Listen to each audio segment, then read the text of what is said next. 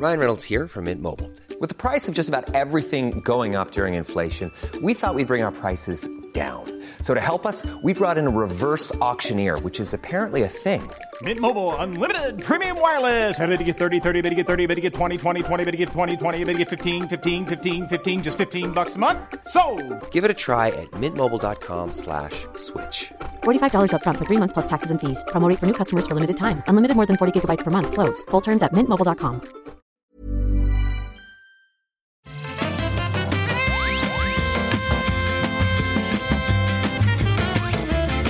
Bonjour à tous et bienvenue dans le rendez-vous jeu, un rendez-vous jeu avec un programme chargé où on va se charger de vous résumer tout ce qui s'est passé dans l'actu du jeu vidéo. Il y a eu des sorties, des tests, des euh, événements majeurs de l'industrie qui ont été modifiés, annulés. Tout le monde est sous le coup du Covid-19. On va en parler un petit peu, mais évidemment dans le cadre de l'industrie du jeu vidéo. On va pas parler que de ça, et même euh, pas beaucoup au final. Donc euh, j'espère qu'on vous permettra de vous changer un petit peu les idées. Et pour ça, on va commencer non pas avec l'annulation de l'E3, qui est peut-être un événement compliqué et un peu négatif, mais avec un truc positif, c'est-à-dire la guerre, la guerre partout, la guerre entre tous, Call of Duty Warzone, un truc qui est plutôt, plutôt cool. Euh, et avant ça, on va se présenter évidemment, parce qu'on est des gens polis. Je suis Patrick Béja, et celui qui clique son stylo, c'est Jika. Est-ce que c'est toi, Jika, qui cliquait le stylo? Et non, manque de bol, c'était Ah, pas moi. Moi, j'ai coupé mon micro parce que je suis un élève, euh, un élève appliqué. Bon, Désolé, écoute, Thomas. je suis, euh, je suis en train de recevoir un coup de fil de ma femme, donc on pose une seconde. Et donc, euh, ma femme, les bureaux de ma femme ferment aussi, donc euh, vraiment c'est partout. Bref, Jika, t'es en forme? Tout va bien? Moi, ça va très bien, euh, tout va bien. Je suis, je suis un guerrier, tu sais, donc euh, et mon fils aussi. Donc, euh, je pense que même, même si bon, du coup, on, on va vivre entre guerriers pendant deux semaines euh, ensemble, là, ça va être formidable. Je, je, je ne t'envie pas encore. On ne sait pas ce qui va se passer ici dans les jours à venir. Et, et on a de l'autre côté de euh, l'Europe, et euh, enfin non, plus, même plus vraiment, euh, Thomas Bidot qui est là, analyste euh, euh, à succès de l'industrie du jeu vidéo. Comment ça va?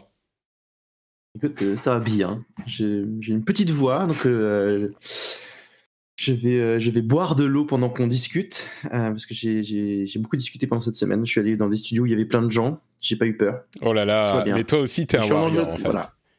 Je suis en Angleterre, donc on a, on a deux semaines de décalage avec la France, donc ça nous Ouais. rattrapera évidemment. Donc oui, oui, je crois que là, euh, il est clair que ça va être à peu près partout. Donc, euh, ce qu'il faut faire, c'est rester chez soi, se laver les mains et ne pas se toucher le visage. On le sait bien. Mais donc, euh, j'ai promis qu'on n'en parlerait pas trop. Euh, avant de me lancer dans Warzone, je vais quand même remercier les gens qui soutiennent l'émission et qui permettent à l'émission d'exister.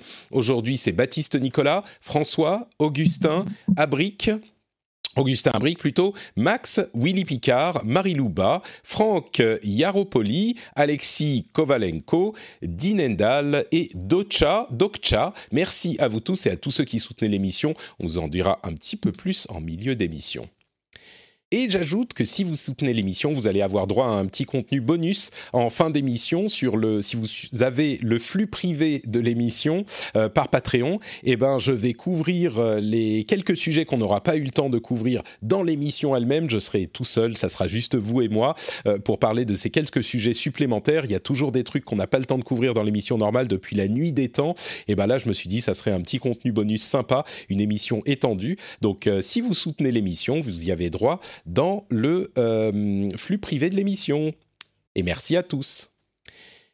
Et donc, euh, bah, comme je le disais, on commence avec quelque chose de, plutôt cool. C'est l'arrivée surprise de Call of Duty Warzone, le nouveau Battle Royale de Activision Blizzard.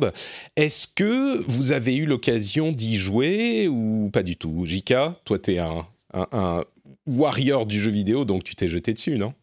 Alors, écoute, alors je, l'ai lancé effectivement le, jour de la sortie parce que j'étais curieux puisque moi j'étais, j'avais vraiment bien aimé Modern Warfare. Euh, le, le Battle Royale c'est pas trop mon délire, mais bon, là j'étais très curieux, donc j'y ai un petit peu joué, je pas beaucoup. Parce que entre temps j'ai eu j'ai accès à j'ai eu accès à un jeu qui va sortir la semaine prochaine dont je ne peux pas parler. Ah. Pour te dire que je suis passé je suis passé à autre chose on va dire. Mais mais j'ai eu l'occasion de faire quelques parties. Ouais. Voilà. Bah, pa- pareil, moi j'ai pas mal joué en fait. Alors avant de donner nos, nos petites impressions, peut-être euh, un rapide euh, rappel de ce qui s'est passé. On a commencé à voir des leaks sur un événement avec des influenceurs qui aurait eu lieu le week-end dernier qui a précédé l'annonce et la sortie du mode slash jeu free-to-play euh, dans la foulée. Alors clairement, Activision a suivi, les, a retenu les leçons du lancement de Apex Legends l'année dernière et les a reproduites avec euh, pas mal de succès. Ils ont donc euh, mis un embargo à l'information jusqu'au jour de la sortie ou plutôt jusqu'au jour de l'annonce. Il y a eu euh, 24 heures de décalage et le jeu c'est quoi? Bah, c'est un Call of Duty Battle Royale qui est complètement free to play qui est en fait un des modes de Modern Warfare, mais ce mode-là est free-to-play. Donc on peut tout à fait le télécharger et y jouer euh, gratuitement. Et c'est un Battle Royale qui est relativement classique, qui euh, continue la trajectoire initiée par le mode Battle Royale de, euh, c'était Black Ops 4 l'année dernière, et qui amène quelques petites améliorations, quelques petits changements, mais dans l'ensemble, ce qui importe, c'est que il est free-to-play, et puis c'est le gameplay absolument solide de Call of Duty qui est euh, amené dans le mode Battle Royale et pour les gens qui aiment bien ce gameplay, ils sont très nombreux, c'est un truc hyper nerveux, hyper arcade, hyper efficace. Je crois que le terme le plus approprié pour décrire ce gameplay et Call of Duty en général, c'est efficace. Ça marche, c'est simple, euh, c'est euh, jouissif et ça fonctionne. Et depuis euh, bah, des années et des années que Call of Duty existe, avec des hauts et des bas, ça, ça s'est quand même relativement peu démenti. Ce qu'on peut lui reprocher généralement, c'est peut-être un peu de monotonie, mais justement, est-ce que le mode Battle Royale n'amène pas un renouveau sympathique dans le cadre du Modern Warfare plutôt réussi de l'année dernière? Eh ben, pour moi, en tout cas, la réponse est oui. Il y a plein de choses spécifiques à ce euh, mode qui sont vraiment sympas pas. D'une part, il n'y a pas euh, tous les attachements des armes qui font qu'on passe parfois un petit peu plus de temps à, à regarder les menus pour être sûr d'avoir de ne pas oublier quoi que ce soit que euh, de, de, de, tirer dans le tas. Euh, il y a le mode euh, quand on meurt, on est envoyé au goulag où il faut gagner un combat un contre un et si on gagne, on peut être redéployé sur la carte avec son équipe. Il y a le mode de ping de communication qui est très largement inspiré du génie d'Apex Legends euh, et de Respawn Entertainment qui est très efficace aussi. Enfin, l'un dans l'autre et au final, je trouve que c'est une, euh, j'ai envie de dire une, réussite hum, éclatante peut-être, le mot est peut-être un peu fort, mais en tout cas c'est une réussite très très franche et le jeu est sympa et même moi qui suis pas hyper fan des Battle Royale en général, j'y prends beaucoup de plaisir. Euh, je sais pas si ça correspond à ton expérience, euh, Jika, mais franchement, ça fonctionne bien, quoi. Ouais, ouais, effectivement, ça, ça fonctionne très bien. Euh, L'année dernière, dans mon souvenir, le Battle Royale de, de, Black Ops, il était euh, pas mal, pas mal, on va dire, mais il était assez classique en fait. Euh, on sentait que tu tâtonnais un corps et voilà. entre temps, il y a Apex qui est vrai, qui a changé, qui, a, est sorti, qui a apporté pas mal d'innovations été en partie reprises par, euh, par ce Warzone, ce qui va plus mal. Mais c'est vrai que les ajouts propres, alors déjà, effectivement, tu l'as dit, mais le, feeling Call of Duty, il est vraiment extrêmement agréable, c'est toujours aussi fun, efficace, etc. Mais c'est vrai qu'il y, a vraiment le, système de contrat, par exemple, je trouve, est très cool parce que euh, tu, l'as peut-être dit, mais, mais en gros, tu, récupères un contrat et tu dois aller, tu as, un temps limité pour abattre un joueur en particulier avec ton escouade. Euh, et, du coup, ça, donne vraiment un objectif en plus du simple truc, attention, jusqu'à la jusqu'à ce que la zone soit restreinte et, et, buter tout le monde quoi. Et donc ça, ça, je trouve que ça rajoute énormément de rythme au jeu. Euh, ouais, il y a différents types de contrats, mais l'un d'entre eux effectivement, c'est de voir. Oui, ouais, voilà.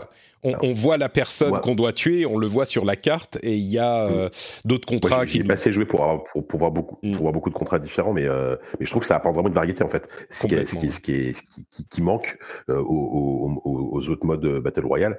Euh, la carte est vraiment grande. Le, ah, elle est immense. On de... peut s'arrêter là-dessus ouais, une seconde. Est elle est immense. Peut-être qu'elle est aussi grande dans euh, PUBG, qui est un, un, un Battle Royale très réaliste mais je, le classique, quoi. Ouais, voilà, c'est le, le, le grand-père, mais, mais je m'en souviens pas très bien, et puis j'a- j'appréciais pas pour d'autres raisons euh, PUBG, mais là, elle est tellement immense, la carte, et, et hyper, comment dire, c'est, t'as vraiment l'impression que chaque euh, petit carré de la carte est un monde entier à lui tout seul, et il y en Ouais, a plein, ouais, il y a plein de zones, a- ouais. Elle est très variée. Il y, a, il y a aussi beaucoup de verticalité, beaucoup de, de bâtiments où tu montes, Mm. tu descends. euh, tu sens vraiment ils ont ils ont pensé euh, ils ont pensé le level design en fait de de, de cette open world, enfin de cette open world, de cette carte très très grande qui qui passe qui est presque un open world au final.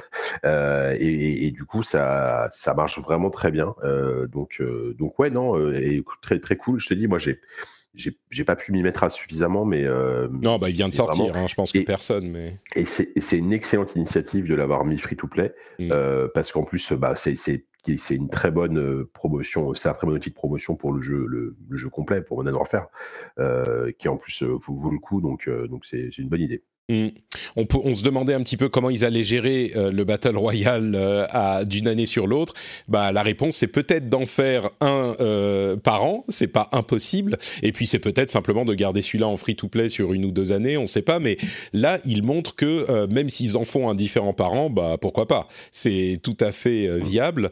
Euh, je me demande aussi si c'est pas le Battle Royale, euh, c'est un petit peu, c'est un petit peu bête de dire ça parce qu'ils sont déjà méga populaires, mais le Battle Royale pour les gens qui aiment pas les Battle Royale. Apex avait, a déjà fait une partie de ça. Fortnite, c'est un peu particulier, mais Apex a une certaine complexité, je trouve, euh, qu'on ne retrouve pas ici. C'est beaucoup plus arcade.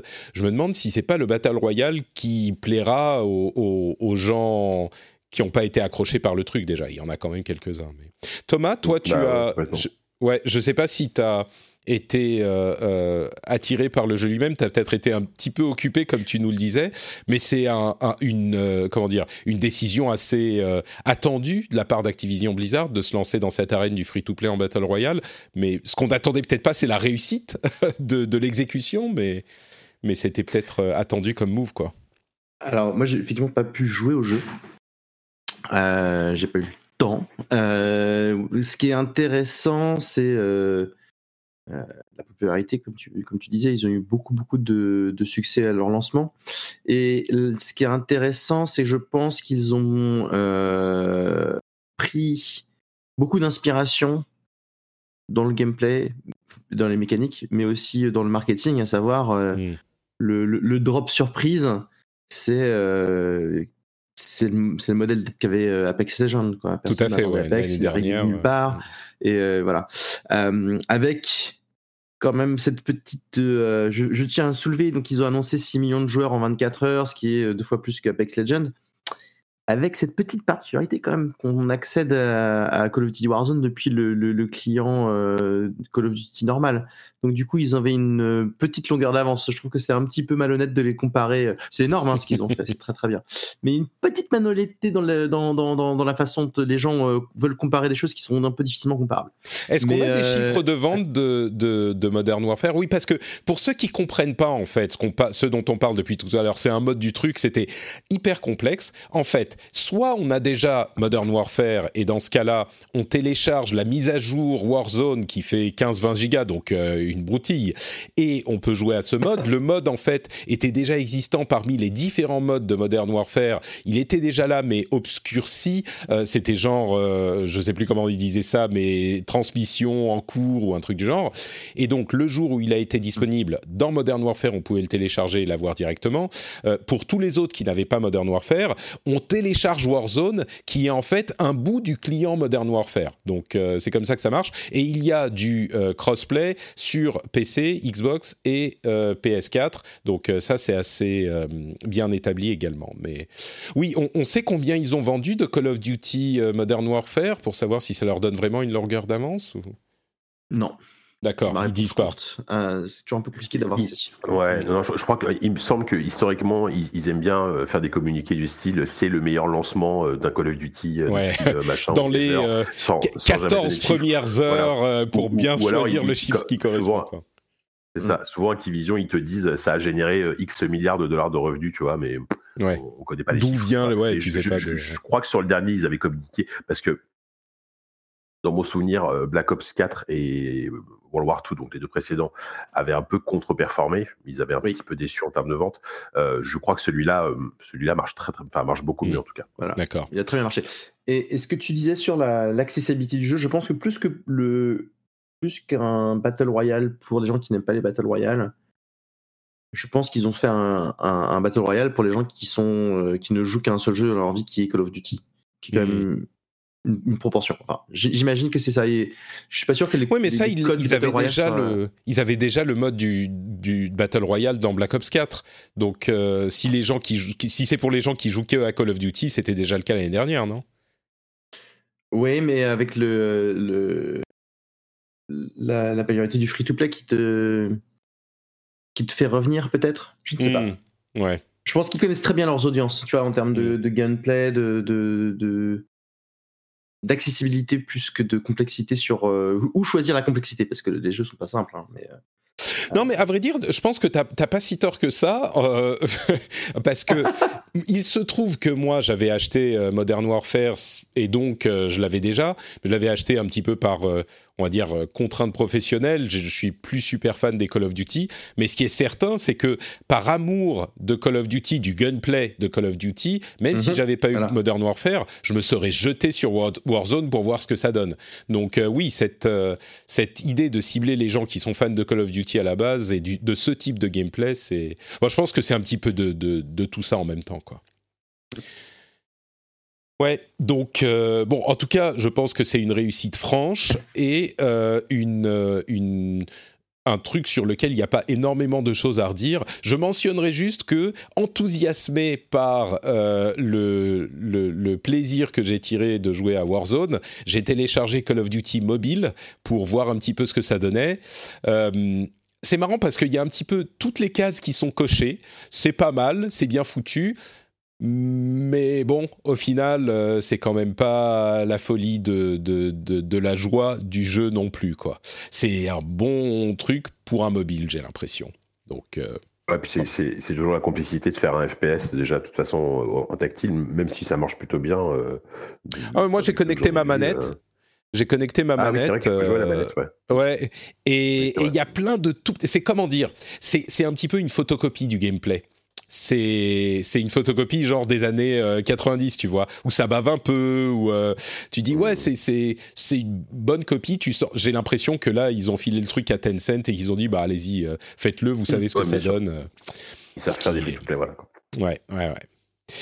Euh, bon, la deuxième. Ah, je voulais aussi euh, ajouter le fait qu'il y a un, Tamagotchi dans Modern Warfare et vous pouvez avoir une montre avec un, truc genre Tamagotchi. C'est pas la vraie marque Tamagotchi, ça s'appelle le Tomogunchi dans Modern Warfare. La pub, enfin la promo est hyper marrante et euh, franchement, quand on dit que les développeurs de Call of Duty c'est des, c'est que des, des brodous de sérieux, bon, c'est peut-être vrai aussi, mais quand on dit qu'ils ont pas d'humour, personne n'a jamais dit qu'ils ont pas d'humour, mais comme ça je peux le dire et dire que bah si ils ont de l'humour parce que ce truc Tomogunchi des Mm. années euh, 90 c'était très très drôle et c'est un vrai produit qu'on peut acheter en jeu donc euh, enfin un vrai produit un, un vrai accessoire de pour notre personnage qu'on peut acheter en jeu faut le nourrir et tout et puis il peut dépérir il peut évoluer bref Formidable.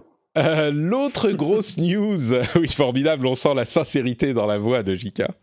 L'autre grosse news qu'on a euh, cette semaine, c'est l'annulation de l'E3, dont vous êtes déjà certainement au courant, donc je ne vais pas en faire des tonnes et des tonnes. Euh, prévu pour juin, il, était, il a été annulé il y a quelques jours à peine à cause de, des, des préoccupations sur la pandémie du Covid-19, du coronavirus. Il faut euh, noter que... Alors, il y a plusieurs choses à dire. D'une part, euh, pour nous, à mon avis, et vous pourrez, vous, vous pourrez me dire si j'ai tort, euh, en fait, ça va pas changer grand-chose. Enfin, pour nous, pour euh, moi qui reste ici à la maison, et pour la plupart des gens qui euh, suivent le salon depuis la maison euh, et qui n'y vont pas, qui ne vont pas sur place, dans l'immédiat, en tout cas, ça va pas changer grand-chose parce que les annonces auront lieu quand même. Ils vont faire des sessions de streaming. L'ESA qui gère le 3 a prévu, enfin est en train de discuter de la possibilité de faire un événement euh, virtuel. Euh, Microsoft a déjà annoncé qu'ils allaient euh, faire leur événement en virtuel, leur événement déjà prévu. Ubisoft dit y travailler. Enfin, il est certain qu'ils vont à peu près tous le faire de cette manière, plus ou moins. Donc, dans l'immédiat et pour nous, ça va pas changer grand-chose. Il y a trois choses qui sont intéressantes à discuter. Au-delà de ça, les causes de cette annulation. Est-ce que c'est vraiment le coronavirus? L'avenir pour le 3 euh, est-ce que le, le, le, 3 va avoir euh, des problèmes suite à ça? Euh, Et la dernière chose à discuter, je crois que c'est, je ne m'en souviens plus, mais ça devait être lié. Est-ce que ça va Bon, on parlera des conséquences après. D'abord, j'aimerais bien. Ah oui, si. La troisième chose, c'est au-delà du futur de le 3, est-ce que cette annulation va avoir des conséquences concrètes pour les gens qui y vont d'habitude, au-delà des annonces qui sont le côté visible de l'E3, il y a un côté invisible qui est l'aspect trade show, l'aspect discussion sur place.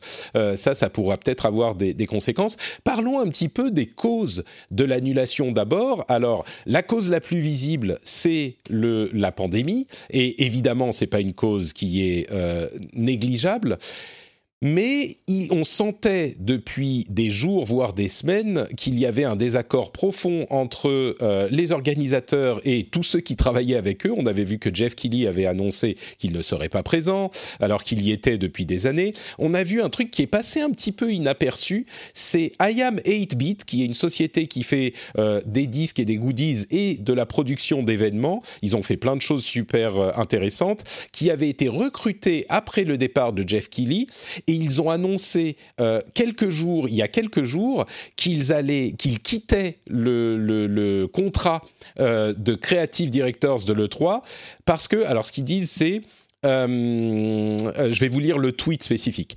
It's with mixed emotions that I am 8-bit has decided to resign as creative directors of what was to be an evolutionary E3 2020 floor experience. C'est avec des émotions euh, mixées, bonnes et mauvaises, que I am 8-bit a décidé de euh, quitter son poste de create, euh, directeur créatif de ce qui devait être une expérience de une expérience de l'E3 évolutionnaire, une expérience sur le, le, les stands, enfin sur le floor de l'E3.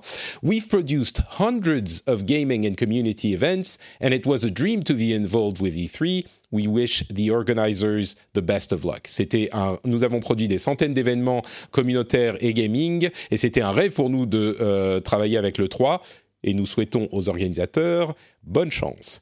C'est un peu passif-agressif comme truc.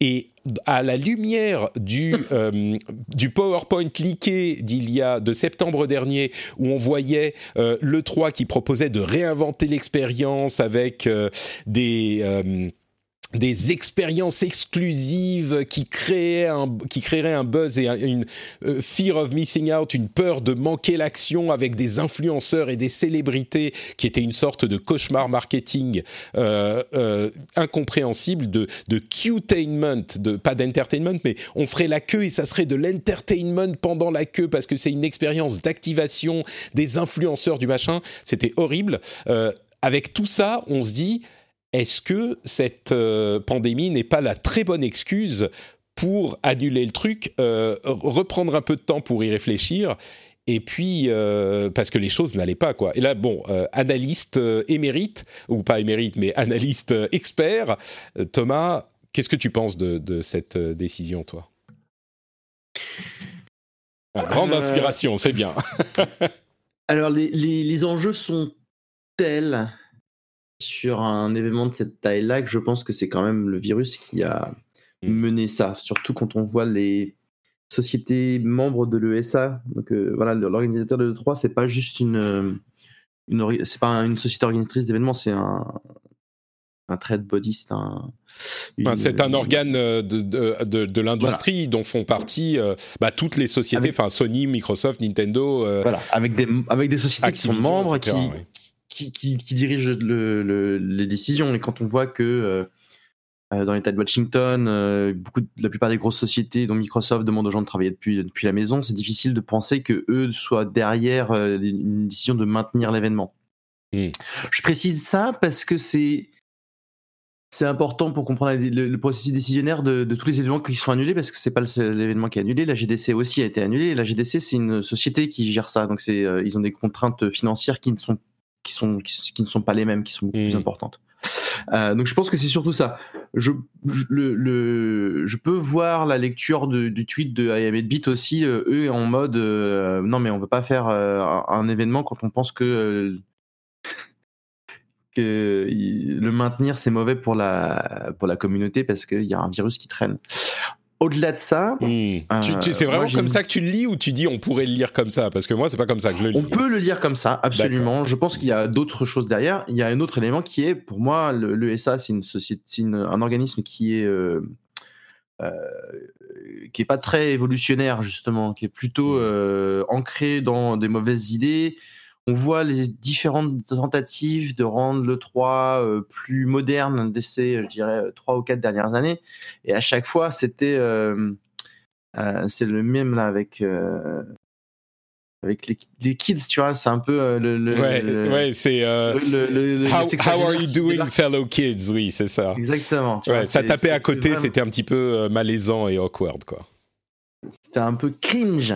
Et, donc du coup, je peux imaginer que il euh, y a aussi ça qui euh, qui émerge de, la relation avec euh, I 8-bit. Mm. Et je pense que c'est aussi un organisme qui est très difficile dans, dans, la collaboration parce que ils ont eux-mêmes ont leurs propres convictions, ils ont un truc qui est établi, ils ont, ils ont une marque. Puis derrière, ils ont des comptes à rendre à des grosses sociétés qui ont toutes divisions différentes, quoi. Mm. Un Microsoft, un Sony, enfin Sony n'était pas le 3 cette année, mais... Euh, non, mais ils font partie de l'ISA. C'est, euh, pour, pour ceux qui ne le savent pas, c'est l'Entertainment Software Association qui réunit euh, tous les plus grands acteurs du jeu vidéo aux États-Unis. Donc évidemment, comme on disait, Microsoft, Nintendo, Sony, tous, ils font partie de l'ISA, et l'ISA ensuite organise le 3. Donc il y a une sorte, on sent une sorte de désaccord entre les sociétés qui forment cette association et l'association elle-même. Ce qui est un petit peu bizarre, mais c'est effectivement cette cette euh, situation dans laquelle on se retrouve.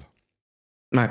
Donc voilà, moi c'est un peu ma lecture de, mm. de, de, cette situation-là et euh, euh, c'est intéressant de voir les, les, différentes pressions au sein de l'industrie entre professionnels sur encourager à, annuler les événements ou pas en fonction des dates des événements, de leur ampleur, de, de mm. si ce sont des, des, événements publics ou pas. Quoi.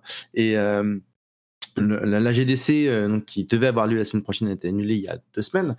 Euh, le 3 qui a lieu dans, qui aurait dû avoir lieu en juin, donc euh, trois mois, surtout annulé maintenant. Il y, a une accélération des annulations. Et juste très rapidement, là, je regardais avant qu'on commence le, notre le, podcast et l'enregistrement, dans la demi-heure qui précédait, il y a eu trois événements qui ont été annulés. donc EGX e Rest, enfin décalé à, cet été, je pense qu'il sera annulé au final. GX en Angleterre, il y a Digital Dragons en Pologne et euh, Games Week Berlin à Berlin qui lui aussi a été décalé, mais eux avec des dates spécifiques en octobre.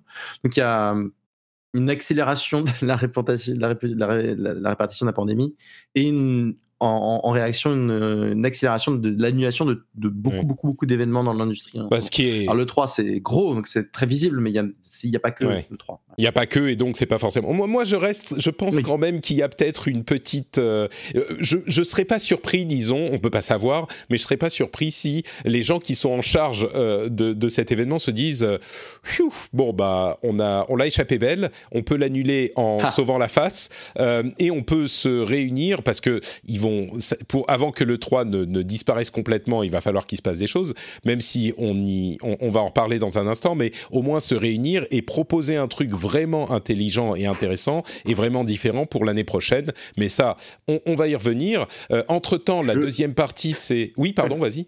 Je pense que tu les surestimes. Ah, peut-être, L'autre partie qui est intéressante, c'est euh, donc comme je le disais, pour nous, bah, on va quand même avoir les annonces, on va faire les analyses, on va en parler dans les podcasts, ça va pas énormément changer. Mais par contre, pour les gens qui y vont d'habitude, c'est tout ce qui est euh, networking, interview, euh, expérience sur place. Mais au sein de l'industrie, les deals de distribution, les deals de développement, tout ça, c'est beaucoup plus difficile à faire. Oui, on peut mettre en place des rencontres virtuelles par Slack, par Skype, par Zoom, par ce qu'on veut, mais c'est pas la même chose. Et c'est ce que j'ai beaucoup entendu de journalistes de l'industrie ces, ces, derniers jours. C'est pas la même chose quand tu es au bar le soir du deuxième jour et que tu tapes sur l'épaule de quelqu'un et il dit ah c'est vous qui avez développé le truc, salut, moi je m'appelle machin. Et c'est comme ça, ça fait énormément de la vie de euh, l'industrie qui se, qui se développe de cette manière. Euh, est-ce que ça, ça va pas avoir des conséquences euh, moins visibles mais plus importantes sur le moyen long terme Je sais pas si JK, tu as une vision sur, ces, sur, sur cet aspect-là de, de ton comment dire bah. passif de connaisseur de ce type d'événement, mais bah oui, enfin moi, cette année j'avais pas prévu d'y aller, mais je rappelle que je travaille pour euh, un petit site qui s'appelle jeuxvideo.com et, et un E3 annulé pour jeuxvideo.com, c'est quand même extrêmement, extrêmement, euh, enfin je ne dirais pas catastrophique, mais problématique, parce que ça, change complètement. Pour, pour, pour un site comme jeuxvideo.com ou Gamecult, enfin pour tous les sites de jeux vidéo, le mois de juin, le 3, c'est une période charnière de l'activité d'un site. Quoi. C'est, ouais, mais sur ce point, vous aurez euh, quand même les news. Moi, j'ai pas peur pour ça. Il y, il y aura les, événements. Mais, mais, mais, la couverture sera complètement différente. tous les ans, jeuxvideo.com, ils font énormément de duplex, d'émissions en direct, de, de trucs comme ça. Donc là, là mm. sur place, il y aura, il y aura virtuellement rien. Euh, alors c'est certes peut-être qu'on économise euh, le, fait d'envoyer 4 ou 5 ou 6 journalistes euh, sur place, donc ça ok pourquoi pas, mais en termes de couverture, ça, ça modifie énormément les plans euh, des, médias, des médias d'une manière générale, et puis même, même les contrats publicitaires qui, qui, qui, qui, sont négociés en amont de l'E3 par rapport à l'E3, etc., bah, tout, ça saute. Enfin, financièrement, ça, je pense que c'est un vrai, enfin, même, je suis sûr, ça, ça, ça, a un vrai impact sur, euh, sur, euh, sur les médias, parce que moi, je parle, je parle de ce que je connais, je connais le mieux, mais. Mmh mais, mais, mais c'est problématique. C'est effectivement, euh, le 3, le 3 euh, on va dire que on, sentait que c'était compliqué ces derniers temps, etc. Il y a tout, tout, ce que vous avez dit, il y a, il y a probablement un peu de ça, mais ça reste quand même, ça restait quand même un, moment important euh, pour le rayonnement médiatique du jeu vidéo, tu vois. Mmh. Euh, donc, donc, donc, le fait que, y ait, que ce soit remplacé certes par des conférences, alors je, je, je pense que de toute façon la, la, couverture des médias va, va rester euh, la meilleure possible et ils vont faire avec euh, bah, ce qu'ils auront, donc les, conférences, les, conférences virtuelles qu'on va suivre, qu'on va commenter, ce genre de choses. Donc finalement, ok. Euh, mais pour les journalistes qui vont sur place, c'est euh, pas, pas pas de rencontre avec les développeurs, pas d'interview, pas, pas, de mmh possibilité, parce que moi je pense aussi, alors le, le, 3, enfin si le 3 c'est le cas aussi, à, à, tout plein de, de, petits studios, de petits éditeurs qui comptent sur le 3 pour montrer leur jeu, pour, euh, pour, euh, pour, pour, pour, pour faire parler de leur jeu, même pour signer des contrats, etc. Bah, tout ça, ça saute. Enfin, voilà, donc c'est c'est c'est mmh. enfin, c'est quand même très important, quoi. C'est quand même très important le 3, je trouve. Oui, oui. Euh, je pense que sur ce point, on est d'accord. Euh, Thomas, en, un mot, euh, je pense que tu, tu seras de cet avis également. C'est cet aspect pour lequel ça va plus faire souffrir. Alors, nous, en plus, en tant que, donc, consultant et analyste, on y regarde beaucoup les, volumes de, couverture média et chaque année, je fais un, un post de blog sur le, quels, ont été les sujets les plus importants, les plus couverts, etc. en termes de volume. Et euh, ce qu'il faut comprendre, c'est que le 3 dans l'année, c'est un, événement qui est incomparable à quoi que ce soit d'autre en termes de volume de couverture médiatique pour le jeu vidéo. Hmm. C'est un, ordre de magnitude supérieur à celui de, euh, du Tokyo Game Show ou de la Gamescom, qui sont les deux autres événements médias, on va dire, euh, d'un point qui, qui, ont des impacts médias un peu, un peu importants. C'est vraiment très très très important. Et c'est pas juste euh, concentré autour des conférences, même si grosse partie du volume se fait sur ces euh, sur, sur cette partie-là de l'événement, mais aussi euh, tout le long de la semaine. Et puis il y a la semaine qui suit le 3 où les journalistes reviennent et puis font des retranscriptions de leurs, leurs impressions, des interviews qu'ils ont faites, etc. Et des semaines avant le 3, parce que les deux semaines avant le 3, il y a beaucoup de de, de, de seeding, donc de, présentation euh, derrière euh, porte fermée près de certains, certains médias pour qu'ils puissent euh, préparer en amont ces choses-là. Donc, au niveau médiatique, c'est significatif et ça va forcément perdre un peu de ça en termes de, de, volume. Il y a, je ne vois pas comment c'est possible autrement. Et ce que, vous, ce que vous décrivez comme étant important pour l'industrie en termes de rencontres, j'aurais tendance à dire que oui, mais ça sera moins euh, spectaculaire en termes de, pertes qu'un événement comme la GDC. C'est-à-dire que pour euh, un Activision, pour euh, un Ubisoft, le 3 est très important parce qu'effectivement, on va voir tous les distributeurs, on va faire toute la danse du ventre avec plein de gens pour, s'assurer une, bonne fin d'année. Mais ça, c'est des gros studios, c'est des grosses structures hein, qui pèsent très lourd dans l'industrie. Mais les petits studios, le volume de petits studios qui est présent à l'E3 et pour qui l'E3 est très important est beaucoup moins important que la GDC, où là, pour tous ces acteurs-là, euh, c'est, euh, il y a un volume, on va dire, de discussion qui est beaucoup plus important et qui euh, est un manque dont tout le monde se pose la question. Que veut dire que, que, que quelles seront le- les conséquences de ce manque de la GDC qui n'a, qui, qui n'a pas lieu? Qui est décalé, qui aura peut-être pas lieu cet été. Ça, c'est, euh, la grande question. Avec euh, le côté aussi, dans les deux événements, euh, le côté, on va dire, moral, à savoir, les gens sont excités à l'idée de montrer leur jeu au monde. Et là, bah, le jeu sur lequel ils bossent, ils n'auront pas eu l'occasion de le montrer au monde comme ils voulaient.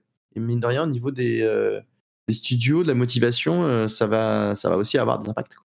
Mais Ouais, c'est clair. Et, je suis d'accord. C'est vrai que la GDC en termes de, de business, de, enfin de business, ouais, de, de business vraiment entre développeurs, c'est c'est encore plus important que le 3, quoi. Donc euh, donc Mm. c'est sûr. Mais disons que le coup, coup sur coup, GDC plus le 3 annulé, ça, Ouais. ça, ça fait quand même assez mal, quoi.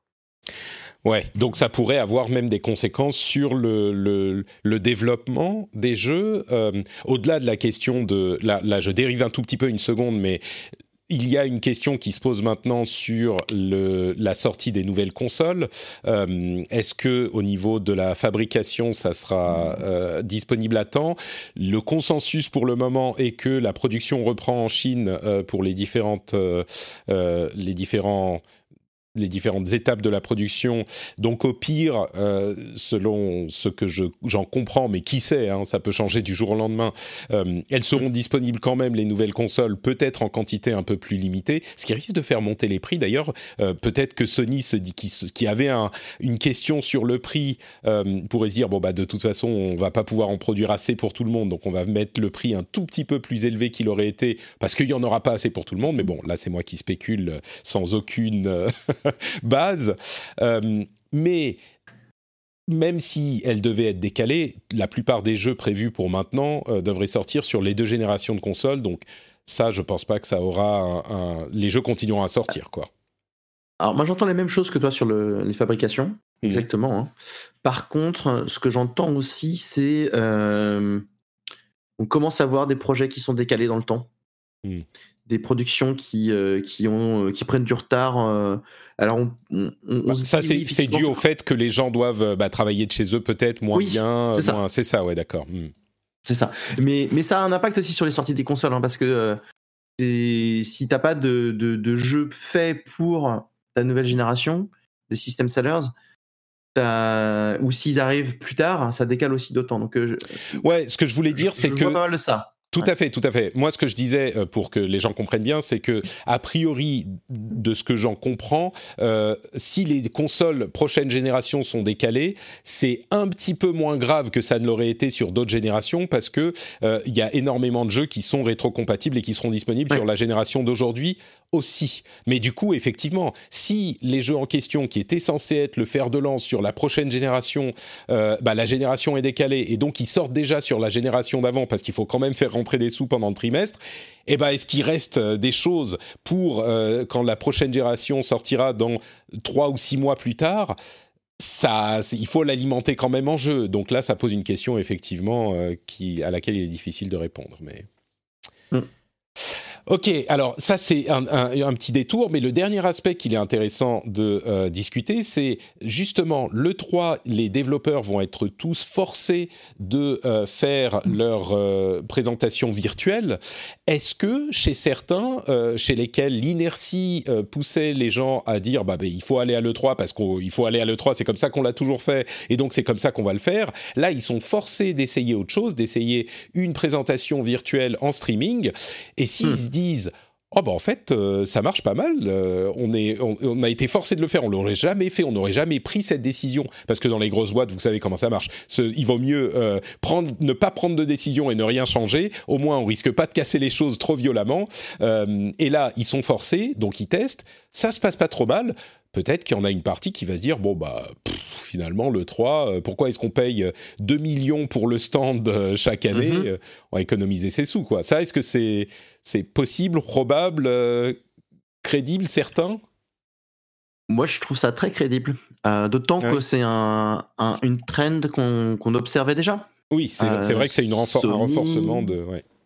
Voilà, Sony, Nintendo, Electronic Arts, qui sont tous les trois pas des petits acteurs du milieu, qui était déjà en, en, en, marge, on va dire, un petit peu de l'E3 à, un certain niveau, quoi.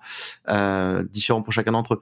Donc, euh, je pense que euh, les, ceux qui étaient un peu en retard, effectivement, qui subissaient cette inertie, vont peut-être se rendre compte que ça coûte beaucoup moins cher ça coûte vraiment, vraiment beaucoup moins cher et peut-être que ce budget peut être mis ailleurs. Mmh.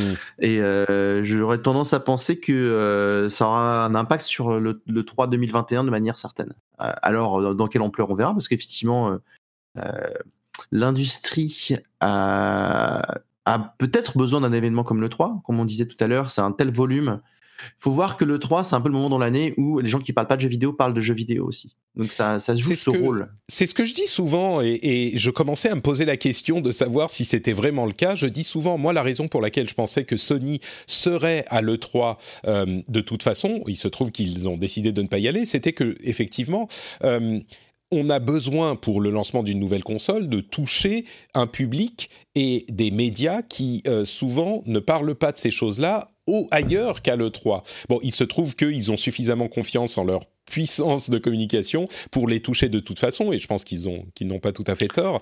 Mais, tu confirmes que quand même le 3 c'est un moment où euh, les, médias généralistes euh, parlent de jeux vidéo, alors même si c'est pas le cas d'habitude, quoi.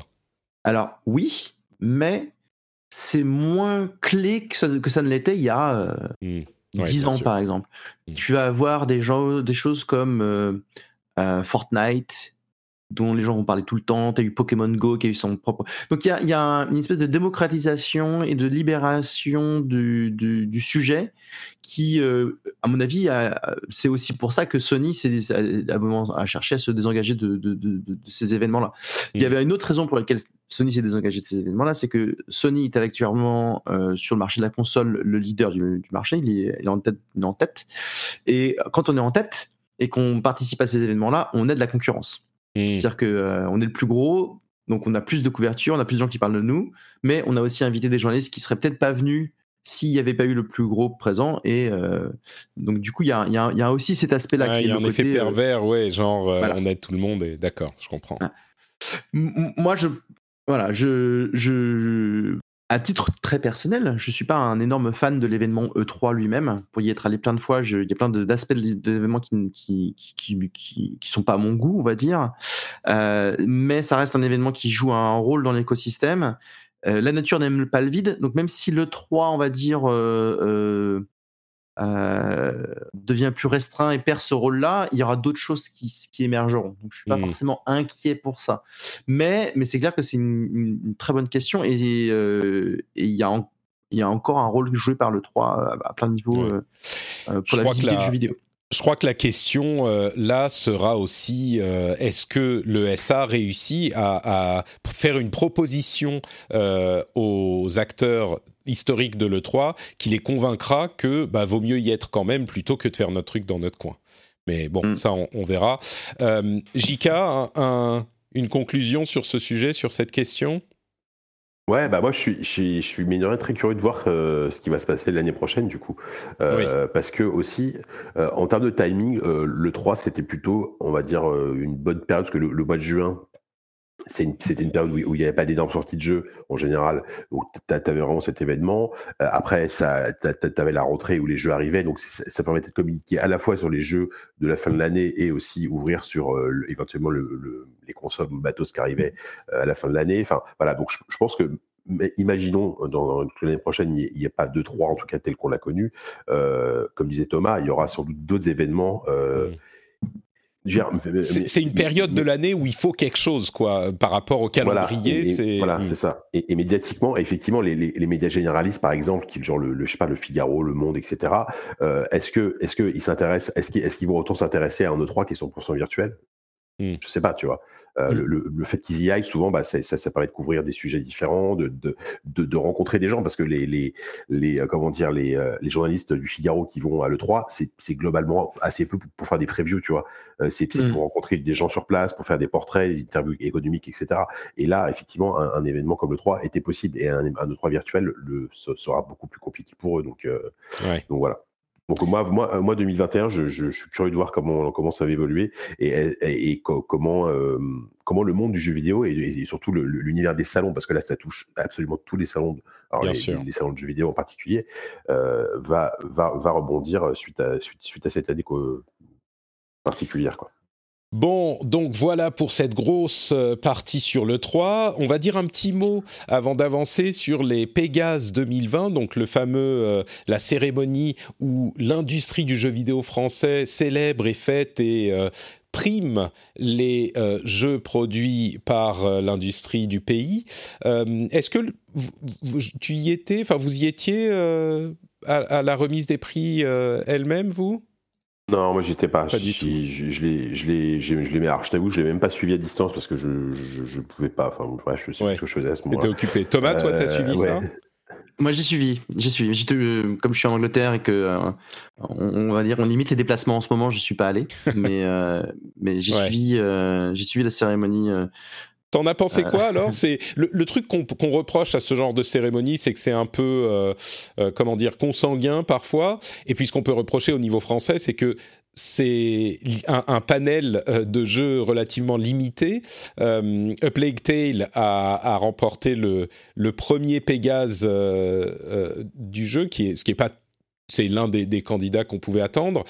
En même temps, moi, je trouve que c'est une bonne chose parce que c'est tous les membres de l'industrie. Moi-même, il se trouve que j'ai été accepté dans l'académie, donc j'en fais partie. J'ai voté. Mhm. J'avais joué à genre deux jeux sur tous les jeux proposés, donc c'était un petit peu compliqué. Mais, euh, mais au moins, le, processus me paraît bon parce que c'est comme euh, les Oscars, les Césars, ces trucs-là. C'est tous les gens qui font partie de l'industrie qui vont voter pour euh, les, les candidats.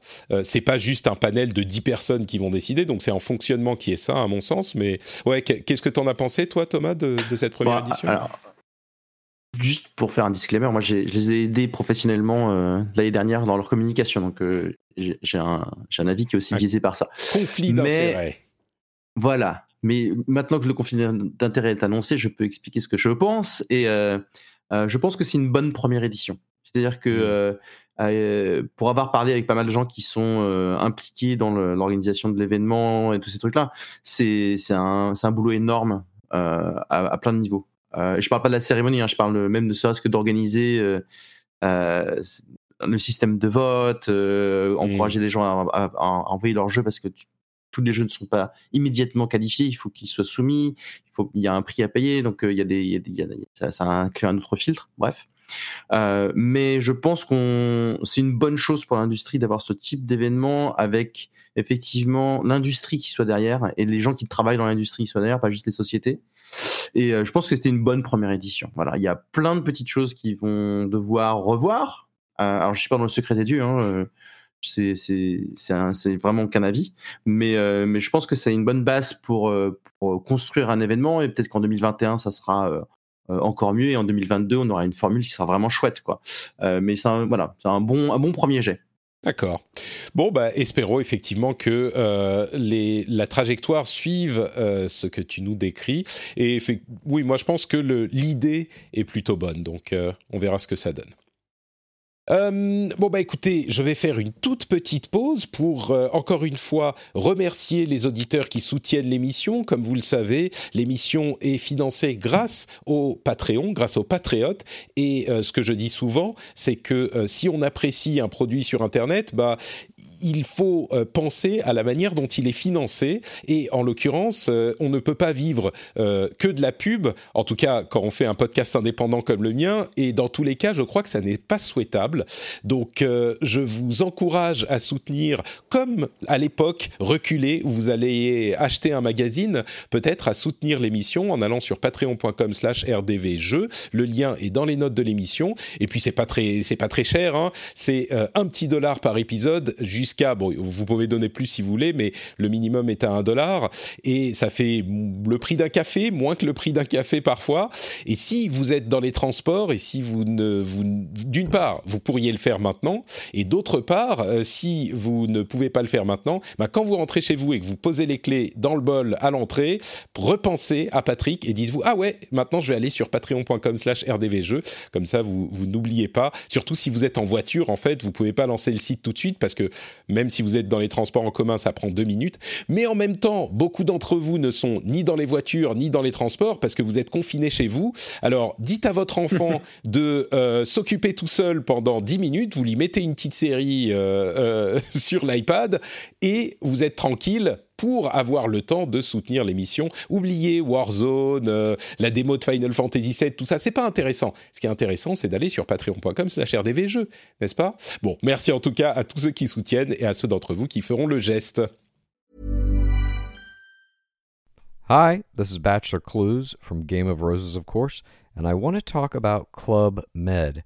Everybody knows Club Med has been the pioneer of the all inclusive resort since 1950, with almost 70 resorts worldwide, ranging from beachside destinations in the Caribbean and Mexico to exotic locations like the Maldives and Morocco, or even the mountain destinations like Japan and the European Alps.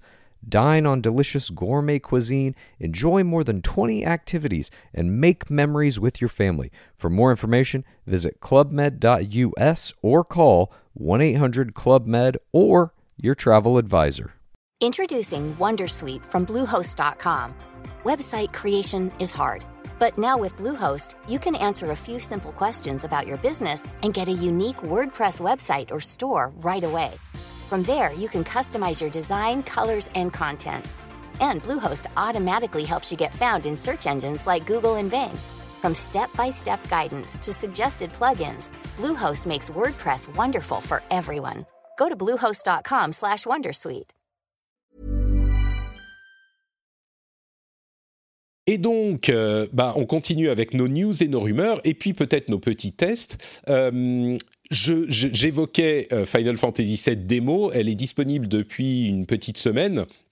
Franchement, j'ai été hyper, hyper agréablement surpris de cette démo. Je commençais à me dire que le jeu, ça sentait quand même euh, assez bon euh, au fur et à mesure des présentations. Là, en ayant mis les mains dessus, d'une part, l'effet nostalgie fonctionne à fond. La musique, je, je me demandais presque si la musique était celle de l'original, parce que il était sur CD l'original, donc je me suis dit, bah la musique, euh, non, non, non, euh, on, sentait bien l'influence du 16 bits encore à l'époque, euh, c'était quand même très particulier, hein, la, musique de l'époque. Là, c'est une réimagination de tout qui sublime le tout, et le système de combat est dynamique et intéressant.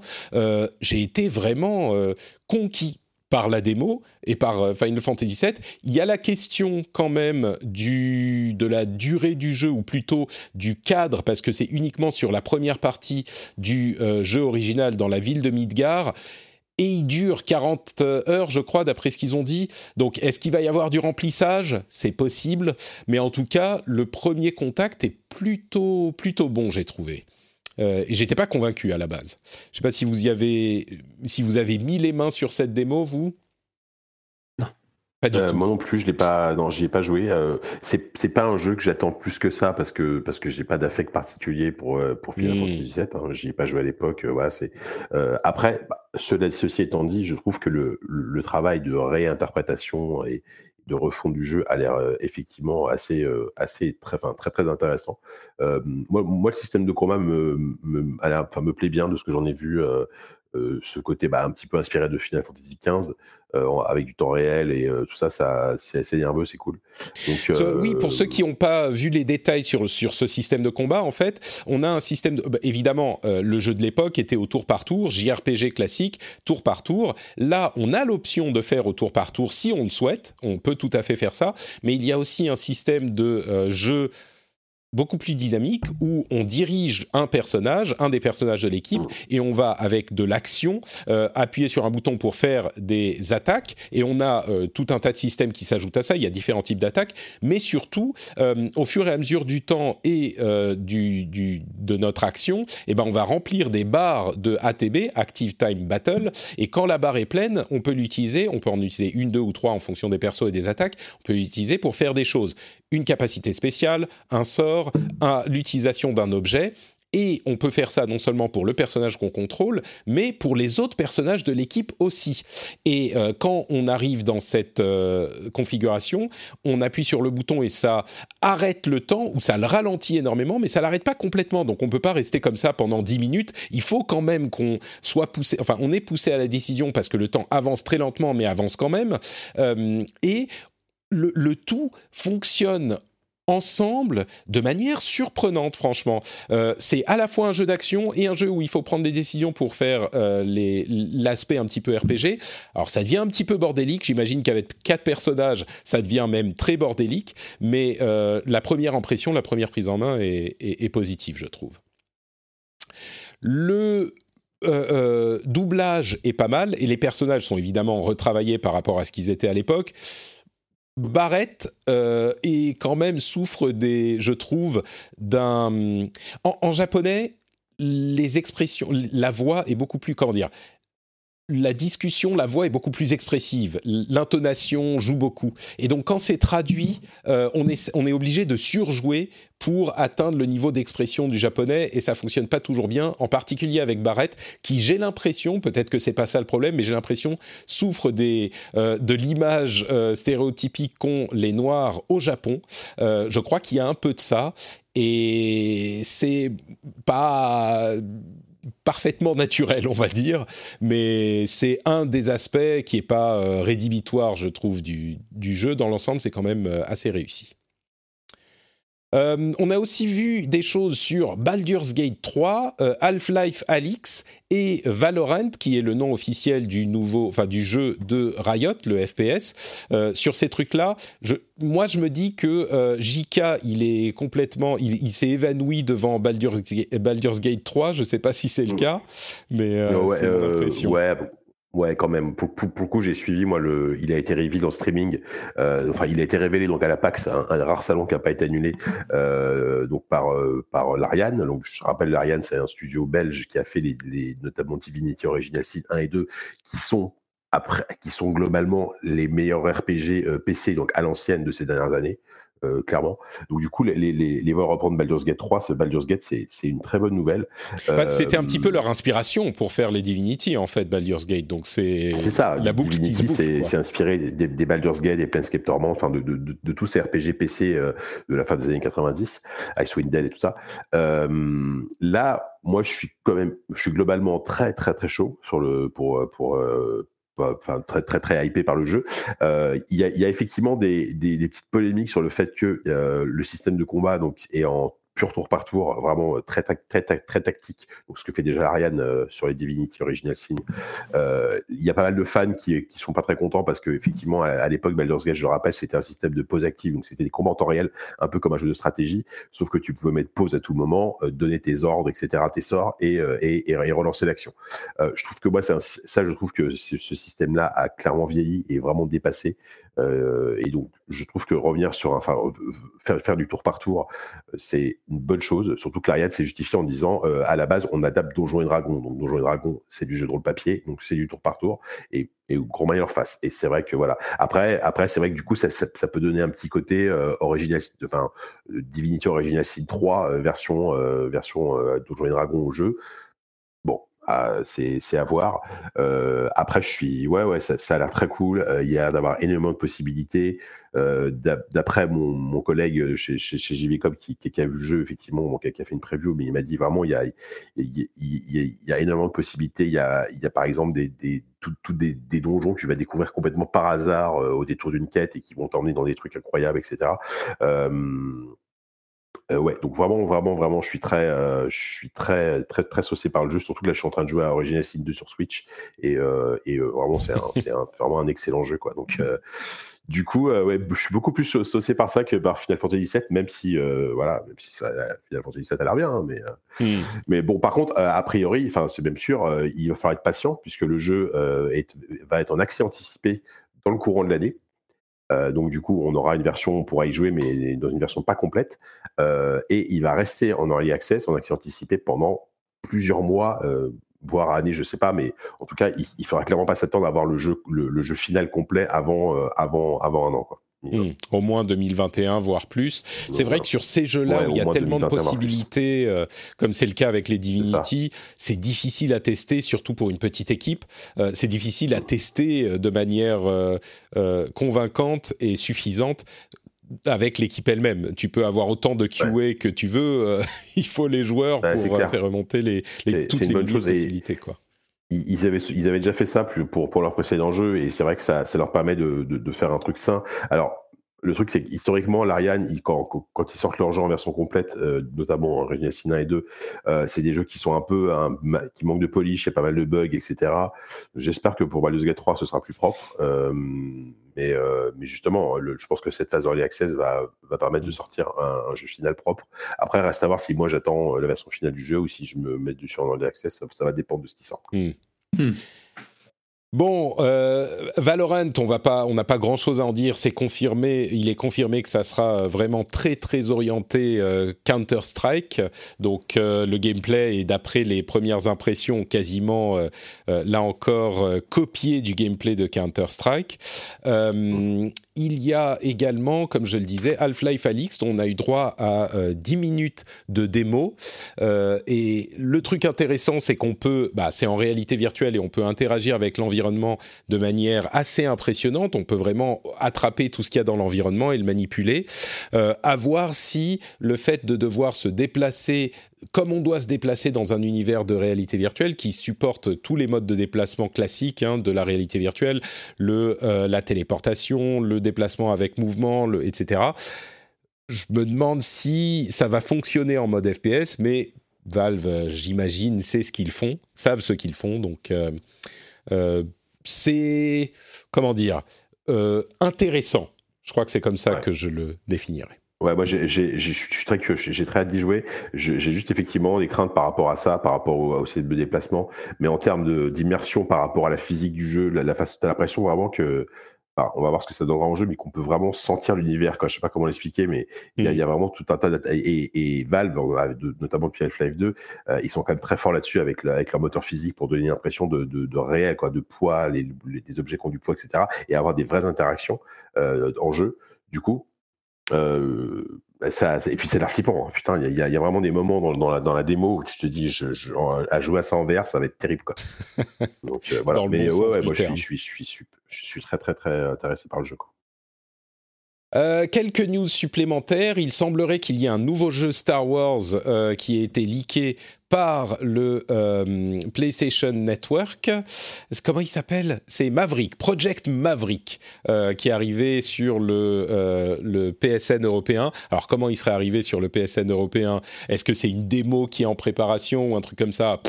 On ne sait pas, parce que je ne pense pas qu'il va sortir tout de suite, sinon il l'aurait annoncé, mais une rumeur, des Project, Project Red euh, travaillent un nouveau jeu The Witcher, mais ça ne sera pas The Witcher 4. Alors, nouveau jeu The Witcher, c'est un petit peu, euh, euh, comme je le commentais sur les réseaux sociaux, la surprise est totale.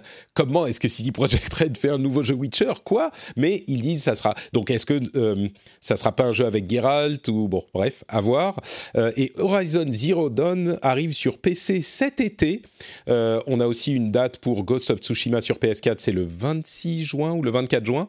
Euh, donc c'est vraiment le début de l'été. Mais Horizon Zero Dawn, qui est, comme on le rappelle, une exclusivité PlayStation produite par Sony, par... Euh, J'allais dire Santa Monica, Guerrilla c'est pas. Santa Guerrilla Voilà. Guerrilla, merci. Santa Monica, c'est euh, God of War. Euh, et donc, il arrive sur PC. C'est un changement d'orientation assez significatif pour Sony qui gardait ses euh, exclusivités de manière euh, un petit peu jalouse euh, jusqu'à maintenant. Moi, je pense que ça aurait pu annoncer, donner lieu à l'annonce d'un deuxième épisode. Et du coup, le premier est porté sur PC. Ça fait des ventes en plus et des, de la pub pour le deuxième qui, lui, serait une exclue, bah, pour le coup, peut-être temporaire pour la PlayStation nouvelle version, possiblement. On ne sait pas très bien, mais ce qui est sûr, c'est que Sony change un petit peu d'orientation. Il rentre dans la danse de ceux qui ont compris qu'on peut avoir un truc exclusif un moment et puis euh, en faire plus d'argent avec en le rendant plus accessible ensuite, parce que de toute façon, les gens qui l'ont pas acheté pendant trois ans sur PlayStation, c'est pas que demain ils vont se dire ah bah finalement je vais l'acheter. euh, euh, sur PlayStation alors que je le voulais pas jusqu'à maintenant. Donc euh, on donne l'opportunité à un autre public de euh, vous donner de l'argent, Ouais, ce c'est ça. est plutôt une bonne chose. Et puis ça va peut-être lui donner une seconde. chance. Alors je crois il, a fini par bien se vendre, mais il faut quand même rappeler que le, le pauvre il a pas eu de chance. Il est sorti deux ou trois jours avant Breath of the Wild. Du coup, euh, les, les- on- tout le monde a oublié euh, Horizon Zero Dawn en quelques jours parce que parce que bah, la- la- la- l'attention était, était accaparée sur Zelda, sur Zelda Breath of the Wild. Et alors que c'est Ouais, un je bon pense jeu, quand hein, même et, qu'il euh, s'est, il, il s'est quand même, il a quand même fait, fini par Non, faire du bruit au bout d'un oui. moment, et je crois qu'il Il s'est bien vendu. hein. Il s'est taillé une place, ouais. Ouais, ouais, mais c'est vrai qu'au moment où je me souviens, le- la, la semaine de la sortie, euh, il est Ouais. rapidement, euh, on a pu entendu parler. Et, par contre, la version PC, a priori, en plus, elle va être, euh, va y avoir des, des, des features spéciales PC, donc c'est ça qui est cool. On va pouvoir y jouer, notamment en 21 neuvième, j'ai vu. Donc ça va être un très beau format. J'imagine qu'une bonne carte graphique pourra le faire tourner en 4K. Donc le, le- le jeu était déjà, était déjà super beau sur console. Sur PC, vraiment, moi pour le coup, je je l'ai pas fait à cette époque-là. Enfin, j'y avais joué peut-être une heure à l'époque, et je pense que je vais, je vais me mettre dessus sur PC parce que ça me, ça m'attire beaucoup. Très bon choix. Google a annoncé qu'ils ouvraient un deuxième studio de développement exclusif. Euh, c'est un, un- un- pour Stadia évidemment. C'est à la fois une bonne chose et puis en même temps un petit peu euh, surprenant qu'ils s'y mettent que maintenant. Peut-être qu'ils se rendent compte que les développeurs qu'ils voulaient attirer sur leur, leur plateforme n'y viennent pas et donc ils se disent bah il faut qu'on le fasse nous-mêmes. Mais il faut qu'on le fasse nous-mêmes. Un jeu ça prend au minimum deux ans à développer. Donc euh, bon. euh, je- Alors. j'en- J'entends Thomas réagir, ouais, dis-nous. non, mais c'est leur deuxième studio parce qu'ils ont déjà un studio Bien à sûr. Montréal avec euh, avec Jed Raymond et ils savent qu'ils ont besoin de gens pour euh, pour faire du contenu exclusif. Ils sont peut-être ils sont peut-être besoin du talent local plus que de plus que de tout ça. Et s'ils voulaient avoir plus d'exclusivité, ils pourraient trouver des exclusivités en, en, en faisant ce que font d'autres, à savoir euh, en, en mettant un Sortir le chèque. portefeuille, ouais. Voilà. Et euh, le fait est que euh, c'est pas encore le, c'est peu le cas, on va dire. Il y a peu de jeux qui euh, qui sont en exclusivité Stadia ou qui font des deals avec Stadia. J'ai l'impression, surtout vu du la performance de Stadia à son lancement, que Google n'a pas l'air très pressé. Ils ont l'air Ouais. de vouloir prendre leur temps. Ils, prennent- ça ils va, prennent leur temps, ça c'est. Ouais. Ouais. C'est, effectivement euh, pas. comment dire Ça correspond à l'impression qu'on a eue jusqu'à maintenant. Bon, on est encore en bêta. Et d'ailleurs, euh, Doom ne sera pas en 4K sur Stadia. Il sera en un peu moins de 4K upraisé. euh, Doom Eternal, qui était l'un des gros morceaux. Donc, ils continuent à ne pas tenir leurs promesses. Ce qui était déjà le cas de. Destiny 2, hein, qui, qui était, euh, Mm. qui était le. En fait, il y a, y a- j'ai l'impression qu'il n'y a pas de 4K native hein, sur, euh, pour le moment sur Stadia. Ah, bah, il hein. Pourrait. c'est Si, si, il pourrait. Mais, mais oui, non, non, mais il n'y a, y a aucun jeu, en, y a, y aucun jeu à 4K natif sur Stadia et C'est c'est de l'upscale, enfin, c'est au mieux de l'upscale, quoi. Bon, en même temps, Doom Eternal, il semblerait que ça soit, je crois, du 1800 plutôt que du, euh, du, du 2000 euh, et, des, et des brouettes. Donc, c'est plus que de la Full HD euh. Mais Euh, tiens, puisqu'on parle de streaming, GeForce Now perd encore des jeux, euh, 2K Games et euh, il y en a eu plusieurs autres. Donc, euh, Et de- 2K, il y a eu Bethesda et euh, Activision. Ouais. oui, Donc, ça euh, c'était les ouais. semaines précédentes, ouais. Ouais, Donc euh, bon, ça continue. On en a déjà parlé. Thomas, tu as peut-être un éclairage. Ouais, mais je pense que c'est des gens. Moi, moi, je trouve ça intéressant parce que du coup, je suis assez sceptique sur euh, le cloud euh, au niveau modèle économique, et notamment ceux qui passent par l'abonnement. Je trouve que le modèle GeForce Now, c'est le modèle qui me plaît le plus parce qu'on joue à des jeux qu'on a déjà achetés. Et euh, je pense que les- tous les gens qui se positionnent effectivement pour retirer leur jeu, c'est des gens qui euh, en sont en négociation pour ce gros chèque de, de Google dont on parlait. Quoi, et que c'est plus ça qui le motive que euh, des disputes sur les copyright, le licensing, parce qu'ils ils viennent pas voir les gens de Shadow pour leur enlever les jeux. hein. donc euh, voilà. Non, mais Shadow, c'est plus compliqué. Shadow, c'est un vrai PC. Bah, Shadow, c'est même impossible. Euh, parce que c'est ça, un- comment c'est tu un fais PC dans le cloud, c'est du cloud computing. Comment, comment tu Mais fais c'est pour retirer le jeu euh. du Shadow? Tu tu Mais peux pas bloquer GeForce dans Now, c'est la- Windows. GeForce Now, c'est techniquement la même chose. Non, non, non, non. De- C'est le, le, le, Ah, le soutenant est la même chose, mais il y a tout un travail d'interface, de euh, lancement spécifique de chaque jeu. Un jeu n'est pas disponible sur GeForce Now si euh, Nin- Nintendo, j'allais dire, si Nvidia n'a pas fait le travail. Alors c'est un travail sur l'interface, mais il n'empêche, ils ont besoin de faire le travail pour le rendre compatible. Et Tout euh, à fait. donc euh, c'est pas Mais- tout à fait la même chose. Mais on va dire que d'un point de vue, euh, d'un point de vue consommateur, Oui. je parle du point de vue consommateur. C'est là où, d'un point de vue image, c'est assez compliqué à gérer. Pour, je, euh, je- je- voilà. je- je comprends le consommateur qui, ne peut pas comprendre pourquoi un jeu qu'il a Voilà. acheté sur Steam et qui, auquel il peut jouer sur Ouais. son PC en local, il ne, il ne peut plus y jouer sur GeForce Now. Ça- effectivement, ça, c'est je suis incompréhensible- d'accord. C'est incompréhensible pour le consommateur. Je, je suis d'accord, mais Les, vas-y, vas-y. Les, je disais juste les, les, les jeux compatibles GeForce Now, il faut, il- c'est vrai qu'NVIDIA les, les installe physiquement sur ses serveurs en fait, parce qu'il n'y a pas de temps d'installation. C'est aussi ça l'avantage d'un GeForce Now, c'est que tu n'as pas besoin de télécharger le jeu. Enfin, Oui. tu n'as pas besoin de télécharger juste sur le serveur, ils sont déjà installés. Donc, c'est c'est un, un peu à la Stadia, c'est un lancement quasi immédiat. Quoi. Euh, mais mais Et du puis- coup, c'est c'est un- c'est un- c'est un- c'est vraiment très compliqué euh, ce, ce, ce, ce cas, ce cas de GeForce Now, j'ai l'impression. Bah, c'est très compliqué, mais surtout le- la question, la comparaison avec Shadow qu'on fait beaucoup et ce qui est compréhensible, euh, comme tu le disais, euh, Jika, comment concrètement est-ce que tu vas interdire à Shadow de lancer ton jeu Si tu es, imagine, je suis euh, Joe Activision et je vais voir Shadow, je vais leur dire ah, euh, on n'a pas, il faudrait pas qu'on puisse euh, utiliser nos jeux sur votre service. Tu dis mais monsieur, moi c'est un PC, je peux pas. euh, tu vois comment je vais modifier Windows pour qu'il ne puisse plus lancer le jeu que quelqu'un installe sur Windows. C'est pas, à mon avis, c'est. Non, ça, ça me Je suis paraît pas un expert, mais légalement, je crois que c'est beaucoup plus difficile que avec euh, GeForce Now. Non, mais en fait, GeForce Now est vraiment à mi-chemin entre, euh, entre Stadia et, et, Et Shadow, et, ouais. et Shadow, tu vois ce que je veux dire. Donc, du coup, alors, que, alors que, comme beaucoup de personnes, et Thomas l'a dit, c'est c'est probablement le, le modèle économique et le business qui enfin, le, le modèle qui est plus intéressant. Euh, mais je trouve que derrière, il y a, ouais, je, je, même, trouve ça même un peu injuste en fait, tu vois, pour Nvidia, envers Nvidia qui, qui, et puis pour encore plus pour les, pour les, pour les consommateurs et les utilisateurs, quoi.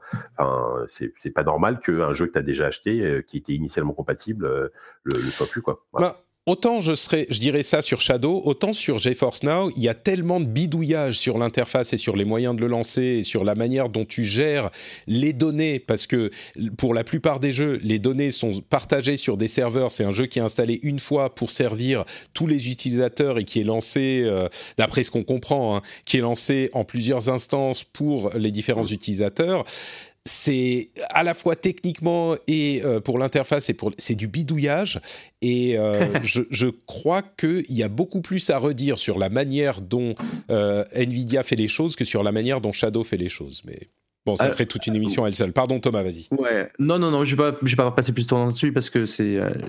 le, le- je pense que le nerf de la guerre, c'est le consommateur et ici, ils sont en train de, de mener la mauvaise guerre en fait. Parce que les gens qui, qui enlèvent les jeux sont aussi dans un discours de. euh, euh, euh, Nvidia met les jeux alors qu'on veut pas qu'ils le- les opèrent, alors que Nvidia fait les choses bien et a obtenu les droits de tous ces jeux-là euh, avant, de, avant, de, avant de faire ses bidouillages. ah bah non la, la preuve c'est que Bah ils si, n'ont si, pas les si, droits ils ont eu les droits et ils les enlèvent. pour la démo. C'est- c'est non, non, non, non. Ils ont eu les droits pour. En tout cas, Ah c'est oui. ce qu'on a entendu de Activision. Euh, ils ont. Nvidia a dit ouais, il y a eu un malentendu, machin. Activision avait dit pour la démo ça va, d'après ce qu'on comprend, hein, d'après ce qu'on peut interpréter. Pour la démo ça va, mais mais sans- ce que je veux dire, Patrick, qu'ils commercialement. avaient- Ouais. Mais quand Ils vous lancez commercialement, faudra nous reparler. Et Nvidia ne l'a pas fait. Et je crois que, on, on- bon, je me fais un petit peu l'avocat du diable, mais euh, c'est bien beau de dire, euh, oh Nvidia, ils ont euh, eu les accords et ils font les choses bien, ils font les choses gentiment. Il est tout aussi crédible, à mon sens, et peut-être que je me trompe, mais il est tout aussi crédible de dire que Nvidia savait très bien que ça plairait pas aux éditeurs et qu'ils se sont dit, bah, on va faire du forcing. On sait qu'on n'a pas le droit de lancer le service commercialement avec ces jeux-là, mais on va les lancer quand même. Et comme ça, les éditeurs seront devant le fait accompli et ils auront le rôle euh, du bad guy s'ils demandent de les retirer. Et, et comme ça, nous, on forcera l'adoption. Il est, il est pas du tout impossible que ça soit Mm. ça leur calcul aussi, à mon avis. Donc, euh, Alors, moi, moi, je vois ça plutôt dans l'autre sens, dans le sens Oui. où ils ont eu le droit à un moment donné. Ils auraient pu aussi lancer un GeForce Now qui lançait n'importe quel jeu Steam sans demander la permission à qui que ce soit, tu vois. Et, euh, et, et être dans un mode extrêmement forcing. Et, euh, et, et ça, Bah ça prend du temps d'obtenir les droits de tous ces jeux, même pour la version démo, tu vois. Donc ils ont quand même fait ce travail, ce travail-là initialement.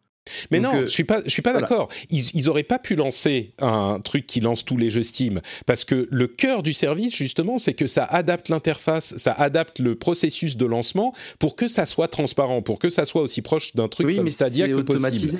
Oui, mais ça veut dire qu'ils doivent, eux, pour chaque jeu, regarder comment il se lance, regarder où il installe ses fichiers, regarder où ils peuvent les mettre sur leur serveur pour pouvoir partager les ressources et euh, les mettre à disposition de chaque utilisateur sans avoir à installer le jeu, un jeu par utilisateur, ce qui est la solution qui est choisie par euh, Shadow. Et donc, ils font un bidouillage derrière. Et s'ils avaient pu installer euh, tous les jeux de, euh, de, de Steam, je pense qu'ils l'auraient fait. Là, c'est pas uniquement parce qu'ils se sont dit bon bah on va être gentil, on va jouer dans, dans les règles Mm. qu'ils ont fait ça. C'est aussi parce que leur système, la manière dont ils ont designé leur système, veut qu'ils adaptent chaque jeu.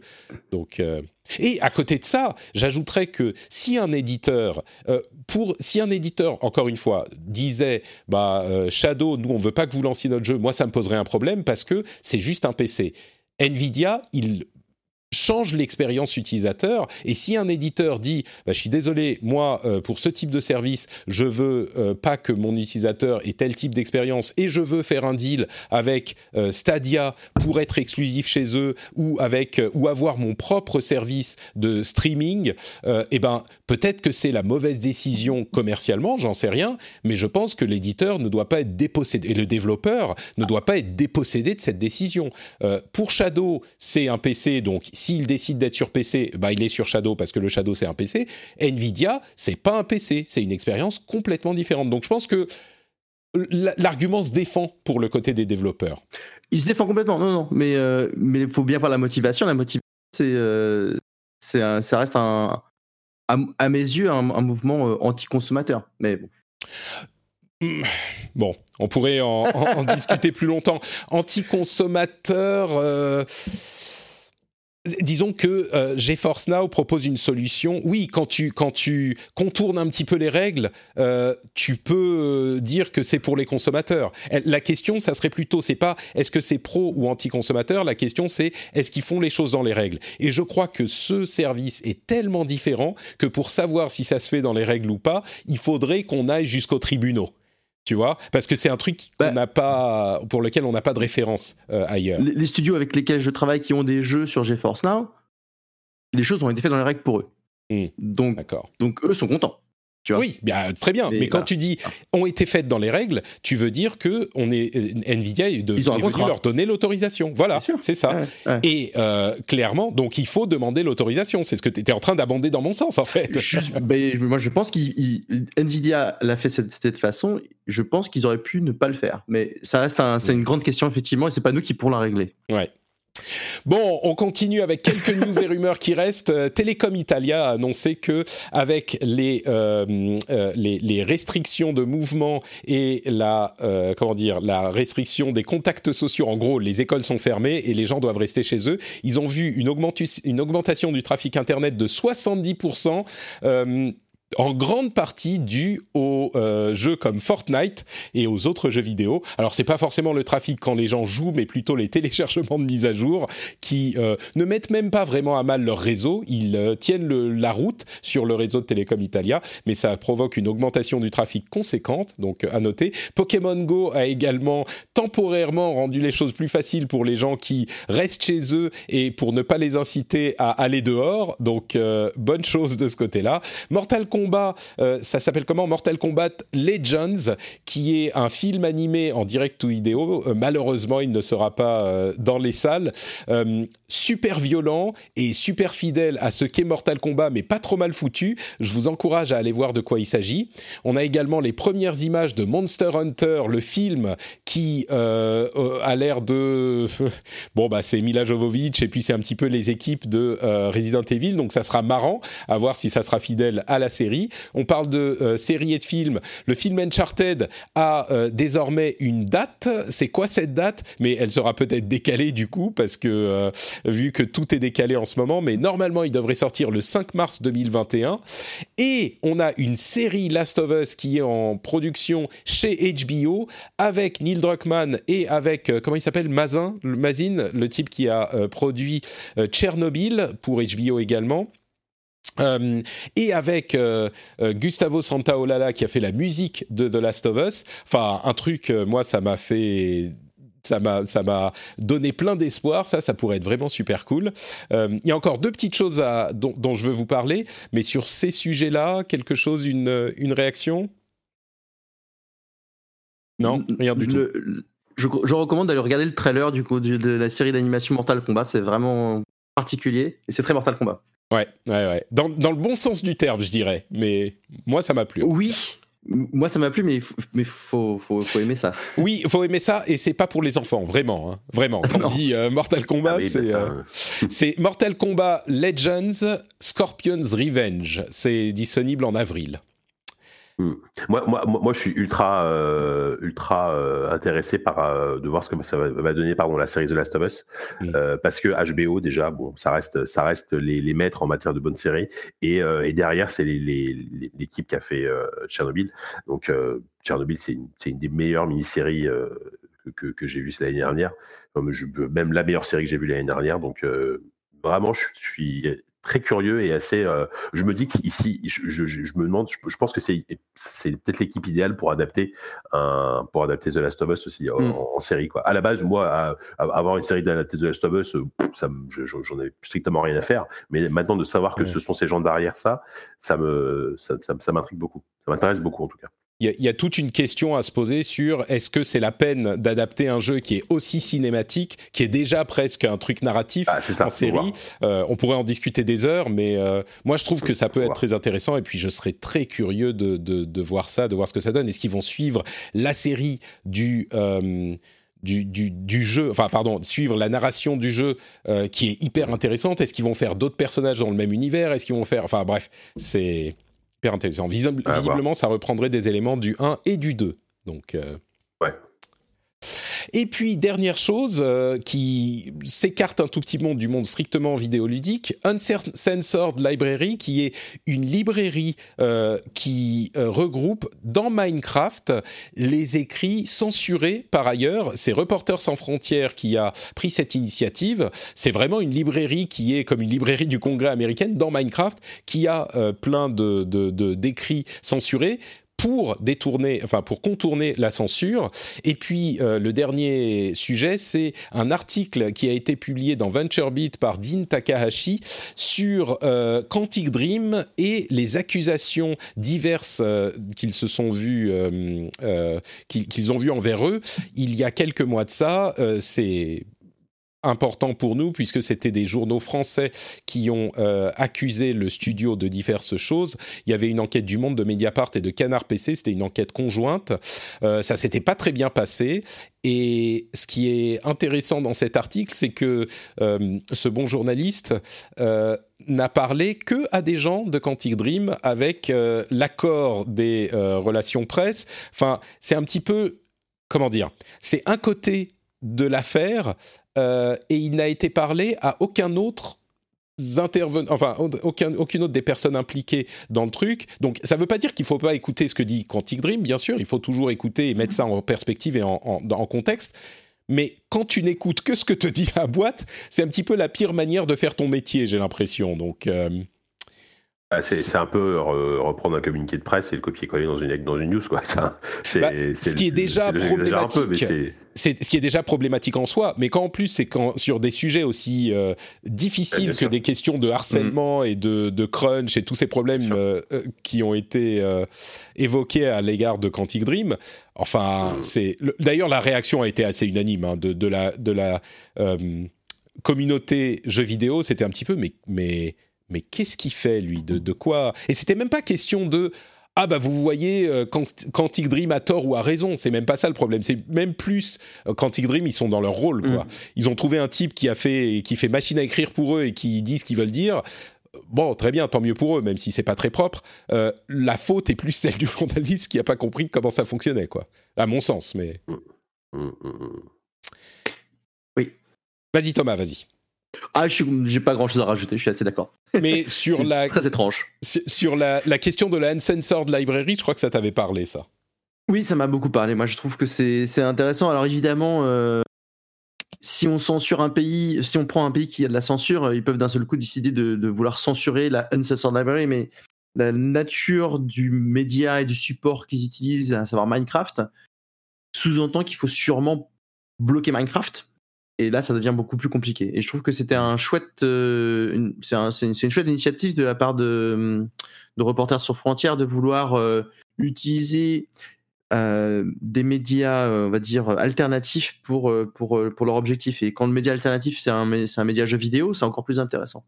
Et puis ça veut dire aussi exposer ce contenu censuré à une audience qui n'est pas la même d'un point de vue démographique, plus jeune, plus, plus vidéoludique, vidéo- vidéoludique, par exemple. Donc je trouvais que c'était... euh, euh, c'est arrivé de nulle part et j'ai trouvé ça très, euh, très inspirant. Eh ben, une bonne nouvelle pour terminer cette émission. Je pense qu'on va conclure là-dessus. Merci à tous les deux d'avoir été présents, de m'avoir accordé votre expertise. Avant de se quitter, est-ce que vous pouvez nous dire où on peut vous retrouver? Jika, où es-tu dans la vie? Où es-tu? Je suis, euh, bah, je suis, je suis assez présent mine de rien, euh, un peu partout. Euh, alors, bon, bah, jeux- jeuxvideo.com pour pour les- l'actu hardware et tech, quasiment tous les vendredis sur le journal du hardware. Donc ça, c'est sur le stream, c'est à 16h30 en direct pendant deux heures. Donc c'est c'est une émission que je, très cool. C'est pas parce que j'y suis que, mais je, voilà, je, prends beaucoup de plaisir à faire le du hardware. Euh, c'est très c'est très sympa. Euh, et toujours basé QSD, donc le, podcast que vous connaissez peut-être maintenant si, vous écoutez le rendez-vous depuis un moment. Euh, le dernier numéro qui vient de sortir, euh, moi je, l'aime particulièrement, j'ai l'impression que je dis ça à chaque fois, mais là on a reçu surtout les, trois, donc le réalisateur et les, réalisateurs et le scénariste de Life is Strange 2, et vraiment des gens extrêmement déjà très cool, très drôle, très intéressant. Enfin, vraiment, c'est ça a été ça fait partie des invités que probablement qui m'ont plus marqué euh, euh, depuis qu'on a fait ZQSD. Donc euh, voilà, si vous intéressez. Alors, ça spoil un petit peu le jeu, donc c'est un- c'est mieux si vous écoutez l'interview quand vous avez joué à Life is Strange et Life is Strange 2 surtout. Mais, euh, mais voilà, donc euh, ZQSD et, euh, et prochain numéro, euh, normalement, si tout va bien, s'il n'y a pas de, virus qui, vient gâcher la fête, on l'enregistre on l'enregistre la semaine prochaine. Super, magnifique. Euh, Thomas. Euh, moi, je suis Icotom sur Twitter. C'est pour le meilleur, meilleur endroit pour me trouver. Et, euh, et j'ai pas forcément de contenu à mettre en avant. Eh ben, c'est euh, Icotom ma- sur Twitter, c'est déjà Voilà, très bien. Icotom est sur Twitter, voilà. On recrute en ce moment. On cherche quelqu'un pour faire de la communication francophone. faut venir en Angleterre, ce qui est particulièrement. euh, euh, voilà. On va dire que ça va être pratique de faire les entretiens d'embauche et tout, mais voilà. C'est mon actu du moment. Eh ben écoute, euh, Icotom sur Twitter, c'est très bien, et euh, J. Caloret sur Twitter. Les liens seront dans les notes de l'émission. Vous aurez aussi les liens vers mon euh, mes euh, comptes sociaux Twitter, Facebook et Instagram. Je suis Note Patrick partout euh, là-dessus, et je communique pas mal sur Instagram en ce moment. Donc vous pouvez aller me suivre, Note Patrick. Euh, ça peut être euh, une, un moyen sympa d'avoir des infos et des trucs plutôt marrants. Vous pouvez aussi soutenir l'émission sur patreon.com slash rdvjeux. Et d'ailleurs, je vais euh, mettre un petit bonus, euh, comme j'en parlais tout à l'heure, je vais mettre un petit bonus dans l'épisode qui ne sera disponible que pour les auditeurs euh, patriotes du rendez-vous jeu, avec les sujets, quelques sujets qu'on n'a pas eu le temps de traiter, que je vais détailler en quelques minutes en, fin d'épisode. Donc, émission étendue, spéciale pour les gens qui soutiennent. Ça sera dans quelques minutes si vous êtes sur le flux privé. Dans tous les cas, je vous remercie de nous avoir écoutés. Je vous fais de grosses, grosses bises et on se donne rendez-vous dans deux semaines pour un prochain épisode ou avec des grosses sorties. Ça va être sympa. Ciao, ciao.